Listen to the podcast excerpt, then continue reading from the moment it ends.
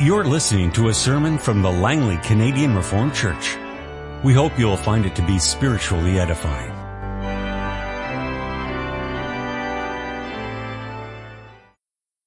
Let us open our Bibles together this afternoon. We turn first of all to the Old Testament, to Ezekiel 37, beginning at verse 7.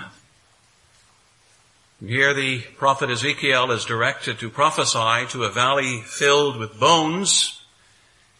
Then the word of God begin our reading at verse 7. So I prophesied as I was commanded. And as I was prophesying, there was a noise, a rattling sound.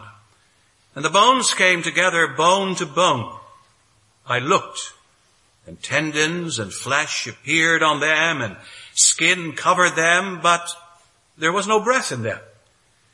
Then he said to me, prophesy to the breath, prophesy son of man and say to it, this is what the sovereign Lord says, come from the four winds, O breath, and breathe into these slain that they may live. So I prophesied as he commanded me, and breath entered them. They came to life and stood up on their feet, a vast army. Then he said to me, Son of man, these bones are the whole house of Israel. They say, our bones are dried up and our hope is gone. We are cut off. Therefore prophesy and say to them, this is what the sovereign Lord says. O my people, I am going to open your graves and bring you up from them. I will bring you back to the land of Israel. Then you, my people, will know that I am the Lord. When I open your graves and bring you up from them, I will put my spirit in you and you will live and I will settle you in your own land.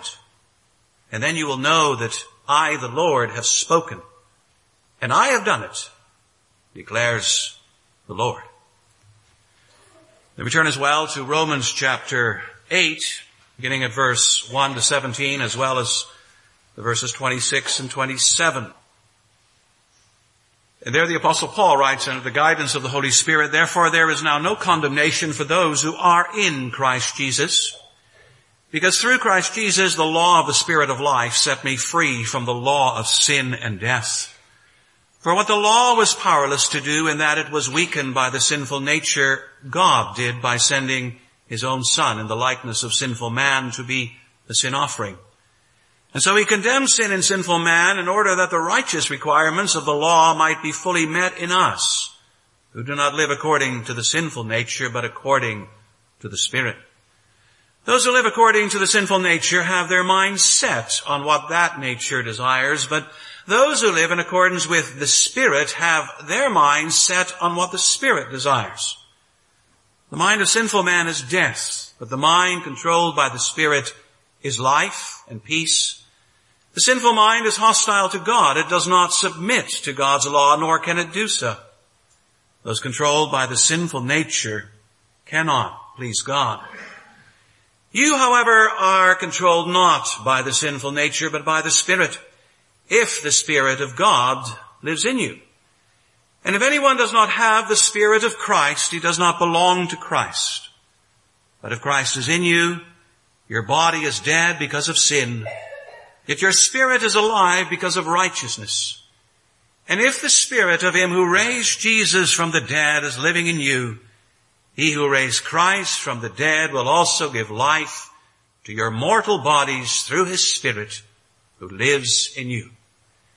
Therefore, brothers, we have an obligation, but it is not to the sinful nature to live according to it. For if you live according to the sinful nature, you will die. But if by the Spirit you put to death the misdeeds of the body, you will live. Because those who are led by the Spirit of God are sons of God.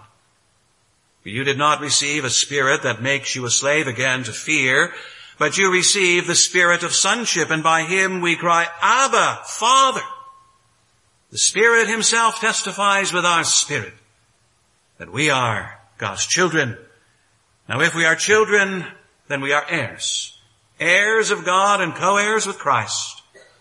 If indeed we share in his sufferings in order that we may also share in his glory. And then verse 26 and 27 in the same way. The Spirit helps us in our weakness. We do not know what we ought to pray for, but the Spirit Himself intercedes with us with groans that words cannot express. And He who searches our hearts knows the mind of the Spirit because the Spirit intercedes for the saints in accordance with God's will. I preach to you this afternoon from the Word of our God as the Church summarizes and confesses this in Lord's Day 20 of the Heidelberg Catechism. For the fourth time, we turn to Lord's Day 20, question and answer 53. What do you believe concerning the Holy Spirit? Once again, first, He is together with the Father and the Son, true and eternal God. Second, He has also given to me to make me by true faith share in Christ and all His benefits, to comfort me and to remain with me forever. Beloved congregation of our Lord and our Savior, Jesus Christ, imagine this. Just try for a moment to imagine it. That someone comes to your house tomorrow morning armed with a suitcase in one hand and a toolbox in the other. He walks right in and he begins to systematically overhaul your house. First, he throws out everything that is old, worn, useless, and limping. And that means out go the furnace and the freezer and the fridge and the stove and so much else that doesn't work right anymore. And thereafter he proceeds to fix this and remodel that and take that wall out and put that wall in and then he changes the plumbing and the lights and the fixtures. And thereafter he proceeds to the drywall and the painting and the renovation and decoration. And the result, you have a completely renovated house. It's the same place, but it's not the same place anymore. But yet that's not all, for once he is finished, he does not leave. No, what he does is stick around. He keeps right on fixing, repairing, improving things as they come along. It's as if you have a permanent Mr. Fix-It or a renovation company living in your house. Now, of course, those things happen only in your dreams, right? Especially if you have two left hands and you can't really fix anything. You may fondly dream that someone like this would come into your life and into your house and do all those nasty little jobs for you. But you know it'll never happen. Or will it? Is it true that it'll never happen? Is this just so much wishful thinking and idle speculation? Does this belong to the realm of the stuff that never ever really happens? Now beloved, this afternoon I would deny that. For really, what I have just described is something that happens often. And indeed, it happens often in the Christian life. For think about it for a moment. Are all of us not promised just such a person as this? And indeed, is the Holy Spirit not a person like this? Is he not the great renovator, remodeler of the Christian life? Beloved, I would assert this afternoon that he is. And because he is, we have another reason to be thankful. Tomorrow is, of course, Thanksgiving Day in Canada, and we remember the harvest and the gifts that, the blessings that God has bestowed in the past year. But you know, if you think of it really and truly, every day should actually be Thanksgiving Day. Every day we have reason to give thanks to the Lord for the fact that the Spirit lives in us and works in us as well. And so I'd like to preach to you this afternoon on the following theme, the Spirit and the believer. And we shall see that He comes to us, He works in us, and He stays with us. Well, beloved, in our series of sermons on the Holy Spirit in connection with Lord's Day 20 of the Heidelberg Catechism, we have looked at the Spirit's activity in the Old Testament. We have also considered the Spirit's involvement in the life and the ministry of our Lord Jesus Christ. As well, we have looked at the impact of the Spirit on the church as a whole. This afternoon we turn our attention to the Spirit and what He does in the life of the believer. So the question is, what does the Spirit really do for us and in us? What does He do for you and I personally? The first thing that we need to be clear about is that the Spirit, the Holy Spirit, comes to us. More specifically, He is sent to us. The Lord Jesus said to his disciples shortly before his departure, you will receive power when the Holy Spirit comes on you. And earlier he had said to them as well, I will send him to you. And so we need to understand that the Spirit who comes to us is the sent Spirit, the dispatched Spirit, the promised Spirit. And who is doing the sending? None other than God the Father and God the Son. Both are behind His coming and His sending. Both are insistent upon it. In other words, the coming of the Holy Spirit to us is not something that we, that you and I have any kind of say over. We don't invite him to come on one bright blue morning. We don't make him come, force him to come. We are not in control of his coming. No, this all happens because God makes it happen. It happens because God the Father and God the Son send him and because the Holy Spirit himself agrees to be sent. In short, this is all about divine giving. The coming of the Spirit is God's gift to His people. But yet we can also go a step further and say that He is also God's most amazing and unusual gift. And why do I say that? Because well, you have to think for a moment of whom the Spirit has been sent to. You know, if the Spirit had been sent to a people noble, upright, eminent, educated, sophisticated, moral, caring, that would not be such a surprise. Everyone would say they're deserving of the Spirit. But the fact of the matter is that God sends the Spirit to a people who are by nature unrighteous and not worthy. Read Romans 3. To a people who by behavior are dead in sin and trespass. Read Ephesians 2. To a people who are by origin living in darkness. Read Colossians 1. A moment ago we read from Ezekiel chapter 37. I think you all know what that well-known chapter is about. It's about a valley filled with dead, dry bones. And who do those bones represent? Well, they represent the people of Israel living in captivity. And you can say as well that in a sense these bones are also representative of people, God's covenant people today and what they are by nature and origin.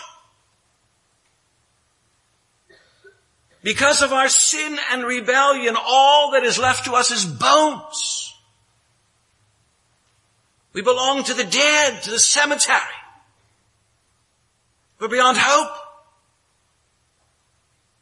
And now why would anyone bother to send the Spirit to a people so far gone, so down and out, so unattractive and so dead? My beloved, and here's the amazing thing of the gospel. God bothers. And let us thank God that He does bother. And not only does He bother to send Him to us, He also has Him go to work among us and in us. God orders the Spirit to take care of the renovation of His people. And the Spirit complies. Powerfully, mysteriously, miraculously, radically, the Spirit goes to work. And when the dust settles, what do we see? Do we still see bones? Do we still see a valley filled with dry bones? Do we still see believers living in darkness? No, beloved, what we see are temples. What we see are a holy people, a restored people, a special people.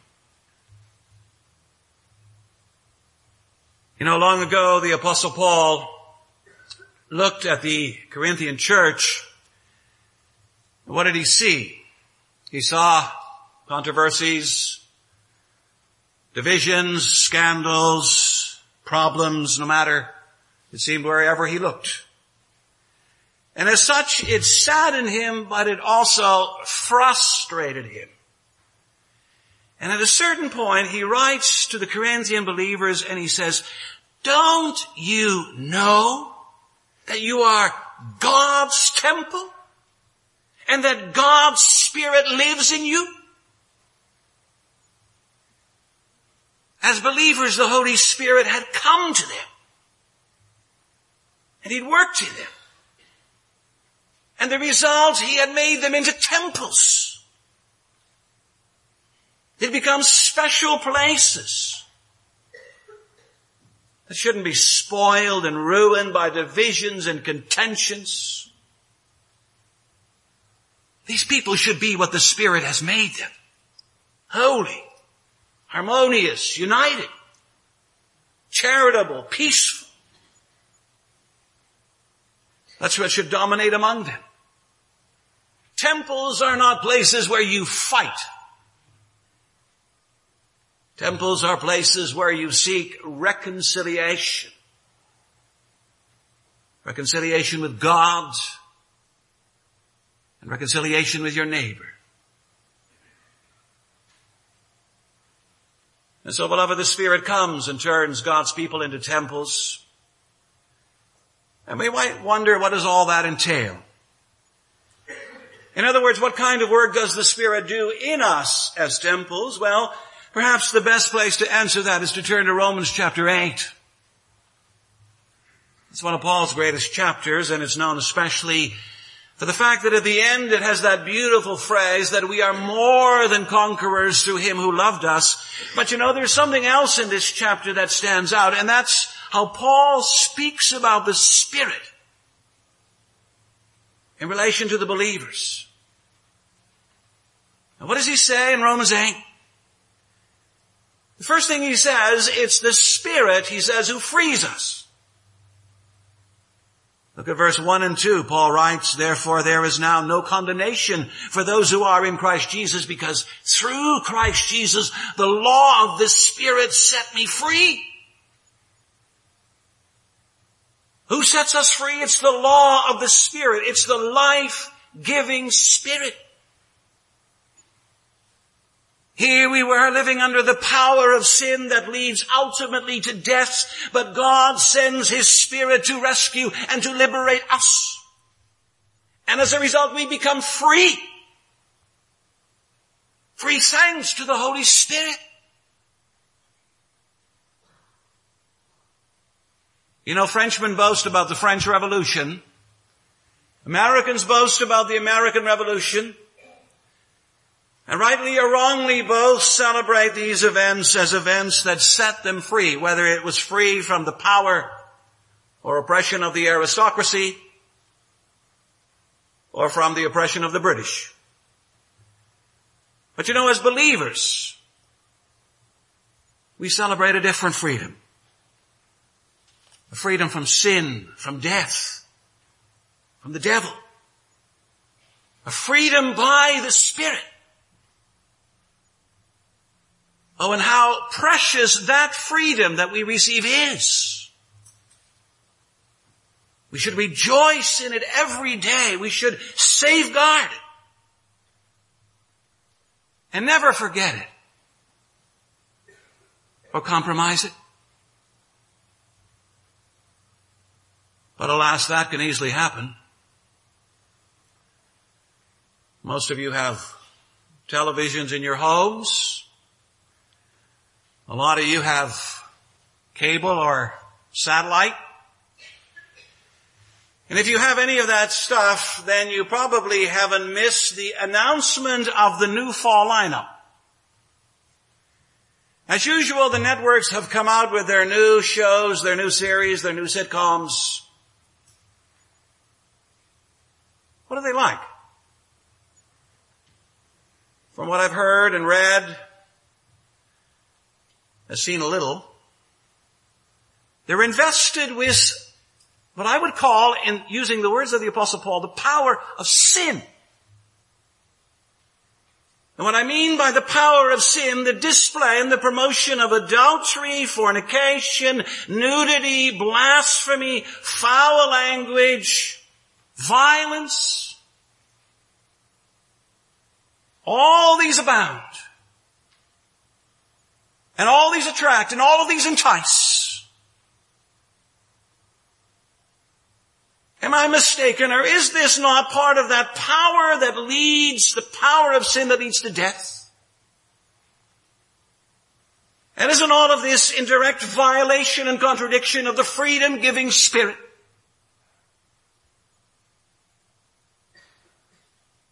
Beloved, you need to guard your hearts. And you especially need to guard the hearts of your children. And I hope and pray that none of you allows indiscriminate television viewing in your homes. The Spirit sets us free. But so much around us seeks to enslave us again. The Spirit also, beloved, renews us we read before the singing of the Apostles' Creed from Ezekiel 36, which refers to the Spirit giving new hearts. God says, I will put my Spirit in you and the result will be a new heart, a new spirit. In other words, the center of man's being, his heart will be changed, it says, by the Spirit. But you know, something else will also be changed, something very closely connected, and that is our minds. For the Spirit gives us new minds, and, and that's Paul's point in Romans 8 verse 5 when he says, those who live according to the sinful nature, that is according to the flesh, have their mind set on what the nature, that nature desires. But those who live in accordance with the Spirit have their mind set on what the Spirit desires. Notice how the apostle Paul is talking here about the mind. And he's saying that whether or not we walk according to the flesh or walk according to the spirit depends for a large part on our minds. How we live, how we work, how we act. The thoughts of our minds govern our behavior and our conduct and our outlook. That's why Paul urges us, set your minds. And that means that we are to make sure that we, that our minds are occupied, are full of, are concentrated, are engrossed in the right and proper things. And what's proper? Surely not on the sinful nature or on the flesh. If so, we will end up doing the works of the flesh. And I think you know perhaps what the works of the flesh are. The apostle Paul describes them in Galatians 5 as sexual immorality, impure thoughts, eagerness for lustful pleasure, idolatry, participation in demonic activities, hostility, quarreling, jealousy, outbursts of anger, selfish ambition, divisions, the feeling that everyone is wrong except those in your own little group, envy, drunkenness, wild parties, other kinds of sin. Paul describes it all. That's what happens when you put your mind and set your mind on the flesh. And he also says, you know where it leads? Ultimately it leads to death. To the grave. But at the same time, the apostle Paul also says there's another kind of mind. A spirit-filled mind. And indeed, he urges us as believers, set your minds on what the Spirit desires. And what does a spirit-filled mind look like? It's a mind that is vastly different in both its direction as well as in its fruits. Love, joy, peace, patience, kindness, goodness, faithfulness, gentleness, self-control. Against such there is no sin. And not only is its direction and its fruit different, but you know, its end is different. For instead of leading to death, Paul says it leads us to life. To life already now. And to resurrection life later on. The one who gave life to Christ, he says in verse 11, will also give life to us. You see, we have every reason to rejoice in the Spirit who renews our hearts and our minds. But then if the Spirit frees us and renews us, He also leads us, beloved. In Romans 8:14, Paul speaks about believers as being those who are led by the Spirit. And what does it mean? Well, it means in a way that we don't have to find our own way through the morass of this life, but that the Spirit directs us, points us, and guides us. And of course that subject of guidance is always, it seems, a controversial thing. Especially in our time because there are so many people in the Christian community who are now claiming that God speaks directly to them.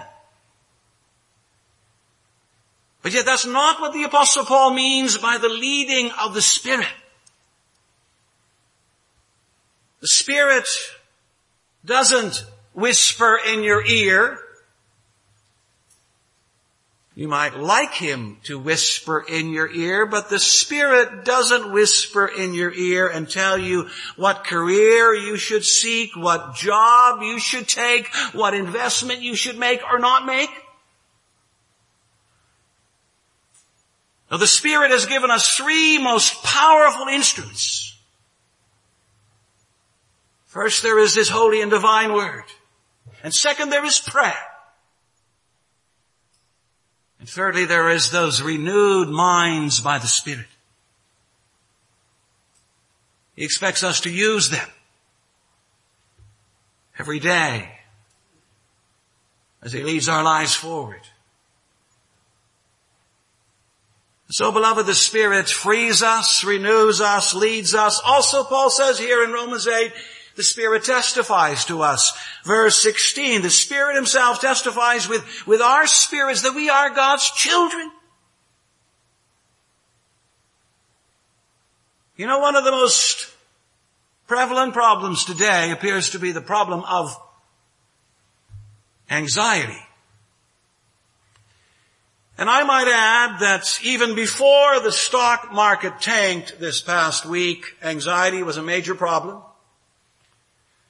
And I suspect that now it's even more of a problem as we assume that our homes, our savings, and our securities may very well disappear. So where's the fix? What can we do about it? Well, it becomes abundantly clear almost every day if you read the news that there's very little we can do about it. It's doubtful whether our banks, whether our politicians, whether our economists, whether anyone has a real handle on the problem and a real fix or a solution for it. Talk about renewed anxiety. But you know what man cannot do, the Spirit can do. And also when it comes to anxiety, the Spirit can do a mighty work, and it's the work of testifying. For what does the Spirit do, especially in troubled times? He testifies to us, He witnesses to us, He reassures us. And how does He do that? By reminding us constantly and powerfully that we are the children of God.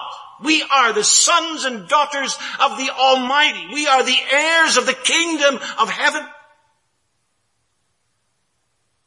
And that's not to say that nothing bad will ever happen to us,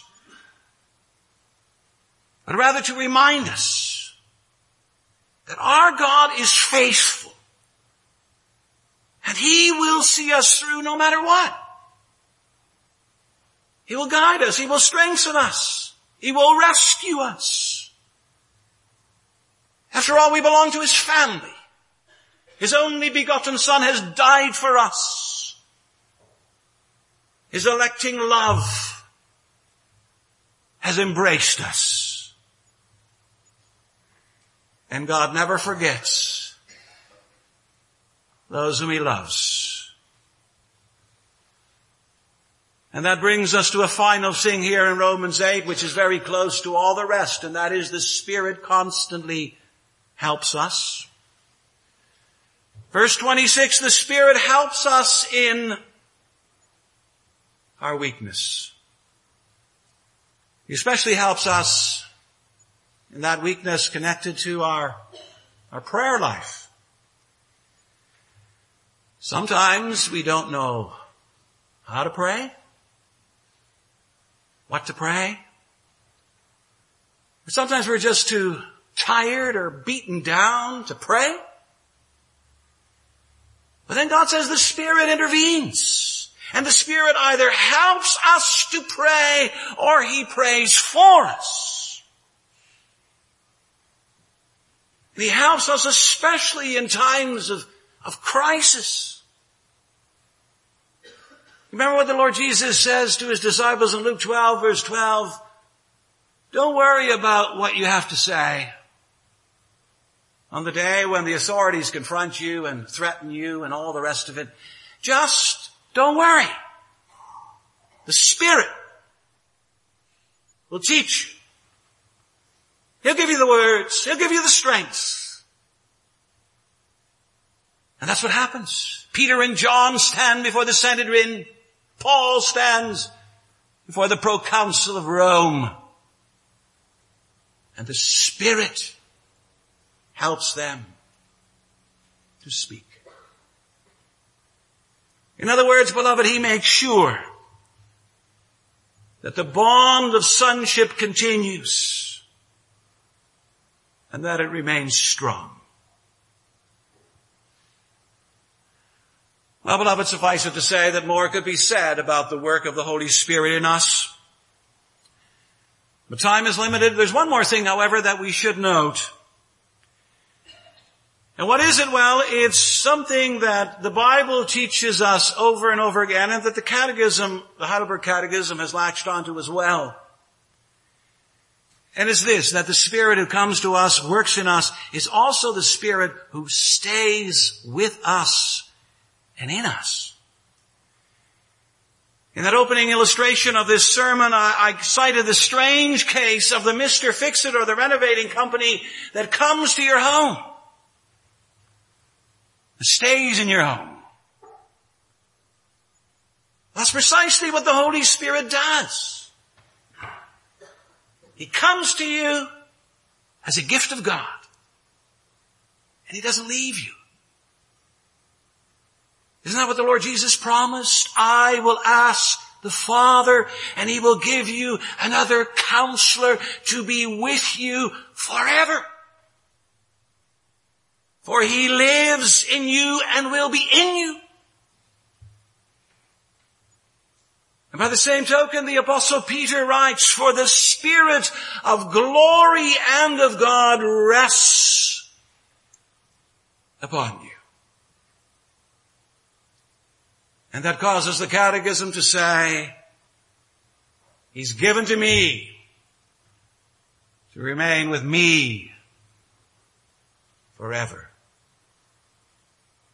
The Spirit doesn't leave us. Now of course, that may cause some of you to ask, is that true?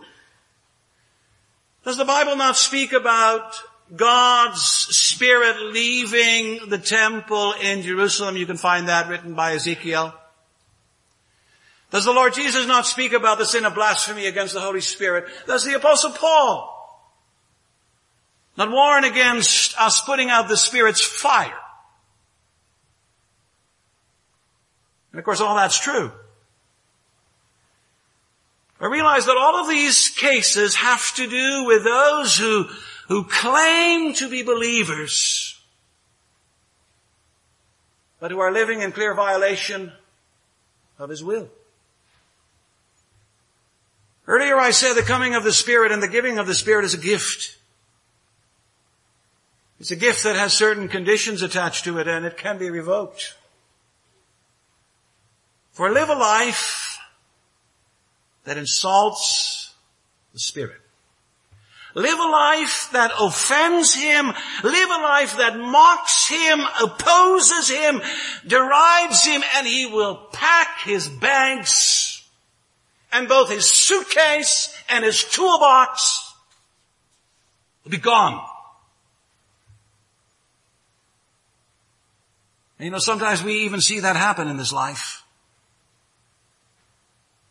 Are you perhaps familiar with people who at one time claimed to be believers? They read the Bible. They prayed. Or they said they prayed. They worshiped the Lord every Sunday almost. They did all the so-called normal Christian things. And then for a time you lost track of them. But when you met up with them again, you discovered to your consternation that they no longer read the Bible. They no longer prayed. They no longer worshiped the Lord. How can this be? How can this happen? Unfortunately, it's not hard to answer. Turn your back on the Lord, ignore His will, insult His Spirit, and the Spirit will leave you. And when the Spirit leaves you, your life will go downhill. And it'll go downhill really fast. But on the other hand, serve the Lord with fear, I would say, and you need not fear. You know, even though you and I may serve Him with many weaknesses, and surely we do, with many shortcomings and many failings, He will not leave us. It's not our weaknesses that drive Him away. It's the kind of spirit we have, the kind of attitude we adopt, the kind of outlook we approach. It's as David writes, a broken and contrite spirit, O God, you will not despise. And that reminds us, beloved, pray every day for that kind of a spirit. Ask the Spirit to give you a humble spirit. And then He will never leave you. No matter how many warts there are in your life, He will never leave you. Think of David. Or we can make a long list of his sins and misdeeds and crimes. But in the end, the Spirit didn't leave him because he had a broken and contrite heart. That's something that God never ignores, overlooks, or despises. And so beloved, His work, His work of binding you to Christ, of establishing you in the faith, will go on forever. Truly we have ample reason to give thanks. Thanks to God the Father through all the gifts He gives us in Jesus Christ. And thanks in particular to the Holy Spirit for coming to us, working in us, and staying with us now and forever. Come, let's praise the Holy Spirit. Amen. This has been a sermon from the Langley Canadian Reformed Church. For more information, please visit us on the web at www.langleycanrc.org.